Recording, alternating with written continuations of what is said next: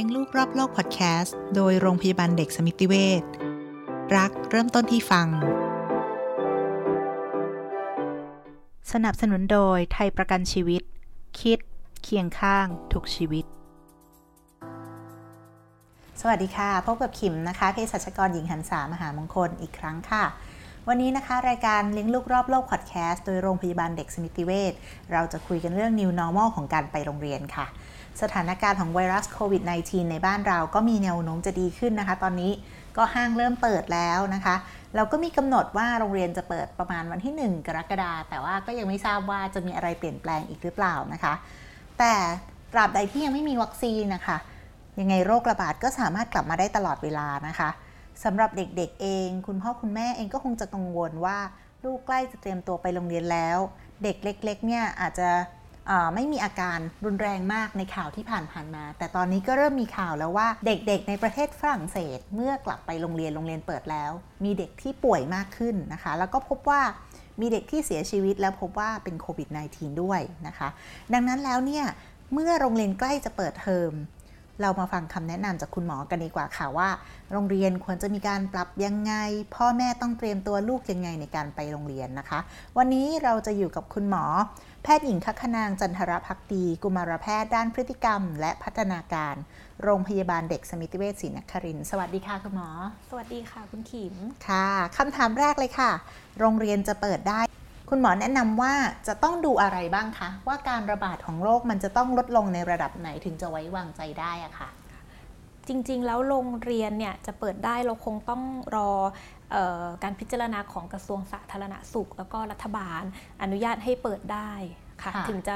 ปลอดภัยแน่ ๆว่าเเราสามารถไปโรงเรียนได้อย่างปลอดภัย แต่ว่าถึงแม้ว่าไปโรงเรียนแล้วเนี่ย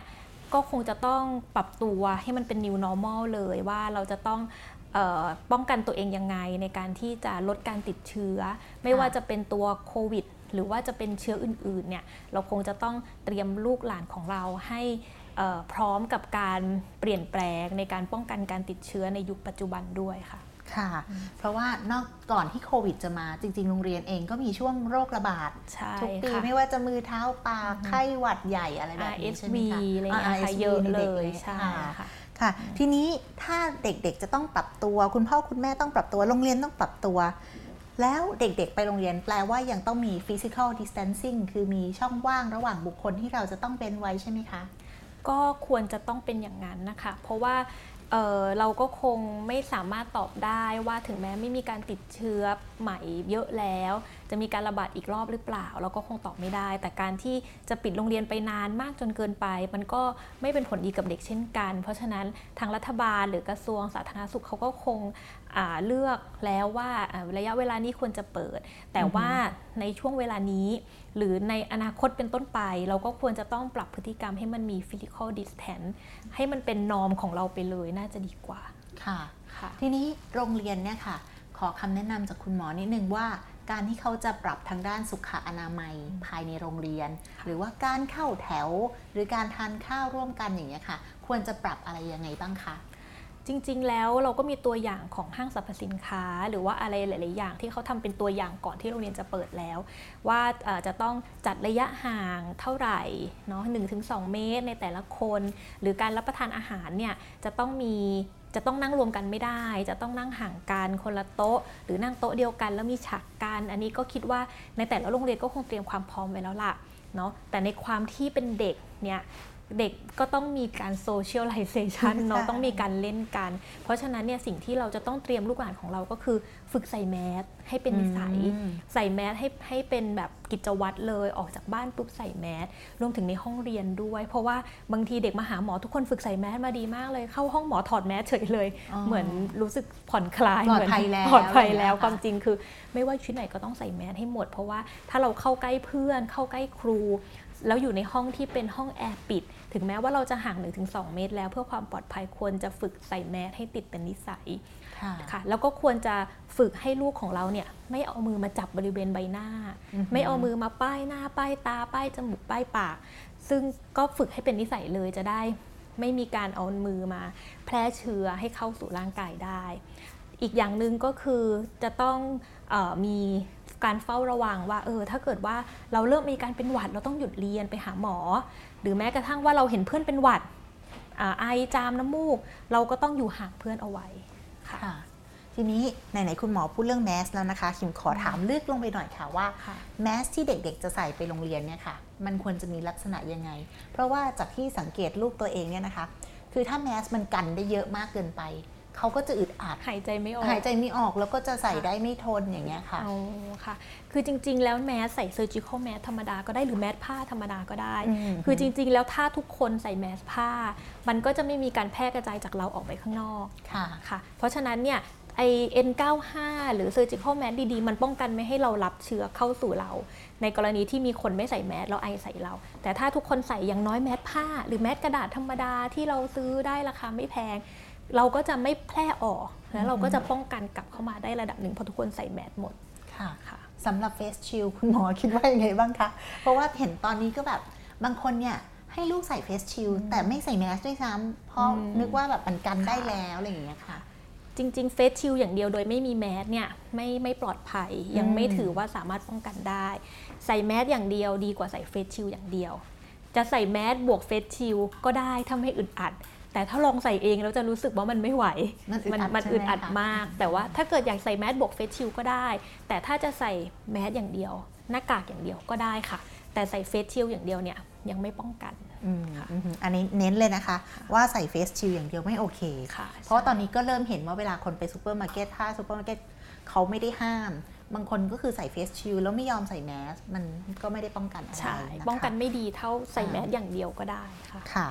อันนั้นคือการเตรียมตัวเรื่องของร่างกายละค่ะทีนี้ด้านจิตใจอะค่ะ เพราะว่าปิดเทอมที่ผ่านมาเนี่ยเด็ก ๆ ปิดเทอมกันค่อนข้างนานนะคะ ต้องกลับไปโรงเรียนใหม่ หรือบางทีต้องสลับวันที่ไปโรงเรียนอย่างเงี้ยค่ะ คุณหมอมีคำแนะนำว่าเราควรจะแนะนำคุณพ่อคุณแม่ว่าควรจะปรับตัวปรับใจเด็ก ๆ ยังไงอะคะค่ะ อันดับแรกที่เจอบ่อย ๆ เลยสำหรับการปิดเทอมถึงแม้ไม่ปิดรอบนี้นะคะ ปิดทุกรอบที่ผ่านมาเนี่ยอันดับแรกคือเรื่องการนอนค่ะ นอนดึกตื่นสายเป็นทุกบ้านค่ะ เพราะฉะนั้นเนี่ยอันดับแรกก็คือฝึกให้ขยับเวลานอนขึ้นมาเรื่อยๆ จากเคยตื่น9ก้าโมงสิบโมงอะก็ขยับขึ้นมาเรื่อยๆ ทีละครึ่งชั่วโมง จนกระทั่งถึงเวลาที่ต้องไปโรงเรียนจริง ๆ ค่อย ๆ ขยับขึ้นมา แล้วก็เข้านอนให้เร็วขึ้น ปรับไซเคิลการนอนให้เหมือนไปโรงเรียนที่สุด แล้วก็ระหว่างวันเนี่ย อย่าฟรีสไตล์มากอย่าอย่าฟรีสไตล์เล่นเกมอะไรเยอะมาก ควรจะต้องมีงานเป็น schedule ให้เขาอย่างเช่นอะกินข้าว8โมงก็คือ8โมง8โมงเที่ยง4โมงอะไรเงี้ยเวลากินข้าวก็คือเวลากินข้าวเนาะเวลาเอ่อทำกิจกรรมด้วยกันอย่างเช่น fix เวลาว่าอะเราต้องไปรดน้ำต้นไม้ด้วยกันออกไปปั่นจักรยานก็ควรจะทำ เป็นประจำเป็นให้เขารู้ว่าเออจะต้องมีอะไรทำในแต่ละวัน ไม่ใช่อยากทำอะไรสบายใจนะคะ แล้วก็ควรจะให้ทำงานบ้านบ้างจริงๆช่วงเวลาเนี้ยเป็นช่วงเวลาที่ดีในการฝึกทำงานบ้าน แล้วก็มันเป็นการฝึกกิจวัตรประจำวันด้วย อย่างเช่น ตื่นนอนเก็บที่นอน กินข้าวเสร็จเก็บจานช่วยกันล้างจานอะเสร็จแล้วสัก9ก้าโมงสิบโมงถึงมีเวลาว่างอยากทำอะไรก็ทำอะเที่ยงมาเจอกันใหม่กินข้าว แล้วก็บ่ายก็อะหาอะไรทำร่วมกันหน่อยอ่านหนังสือด้วยกันอ่านนิทาน คุยกันเล่นบอร์ดเกมอะ แล้วก็ตอนบ่ายออกไปข้างนอกไปปั่นจักรยานเดินออกกำลังกาย คือให้มันมีกิจกรรมเป็นไซเคิลไม่ใช่เล่นเกมยาวครึ่งวันเช้าครึ่งวันบ่ายอะไรเงี้ยค่ะก็ควรจะต้องมีกิจกรรมเป็นล็อกๆ ให้เหมือนไปโรงเรียน ให้เขารู้ว่าอ่ามันมีเรื่องที่ต้องรับผิดชอบด้วยนะ มันมีช่วงผ่อนคลายบ้างนะเป็นกิจกรรม เป็นเวลาไปนะคะ ในเรื่องการเรียนเนี่ยจริง ๆ ก็ไม่อยากให้ทิ้งไปเลย เพราะมันหลายเดือนมาก แต่เราก็แล้วแต่บางบ้าน บางบ้านก็กลัวหายกลัววิชาการหายก็ไปหาคอร์สออนไลน์มาเรียนเอง หาเองโดยที่โรงเรียนก็ไม่ได้สั่งก็มีบางโรงเรียนก็เร่งเรียนมากก็ให้การบ้านมาก่อนออนไลน์ก็มีเหมือนกัน บางบ้านโรงบางโรงเรียนไม่มีเลยก็มีเหมือนกัน แต่ว่าไม่ว่าจะมีหรือไม่มีสิ่งที่อยากให้ทำก็คือให้คีป อ่านหนังสืออคิดเลขง่ายๆ ในบ้านไป คือเราไม่ได้หวังผลว่าจะต้องมานั่งทำงาน อาจจะเป็นแค่อ่านนิทานอะฝึกอาจจะออกไปซื้อของจะซื้ออะไรบ้าง บวกลบเลขคิดเลขไปเซเว่นจ่ายเงินยังไง อะไรอย่างเงี้ยค่ะฝึกเก็บเงิน คือฝึกในชีวิตประจำวันไม่ต้องไม่ต้องซีเรียสมากก็ได้ แต่ถ้าเด็กโตก็อาจจะซีเรียสหน่อย เรื่องอ่านเรื่องคิดเลข เลือกคิดวิเคราะห์ หาข้อมูล หาความรู้ไม่อยากให้ทิ้งไป เพราะว่าบางที ก็ใช้เวลาฟรีสไตล์มากก็มี เพราะฉะนั้นเนี่ยอยากให้คีปเรื่องของอ่านเขียนไว้ด้วยค่ะอืมก็แปลว่าสามารถถึงแม้โรงเรียนจะไม่มีเราก็สามารถให้อะไรแบบฝึกหัดเล็ก ๆ น้อยๆให้ลูกได้ทำเหมือนรับสมองไป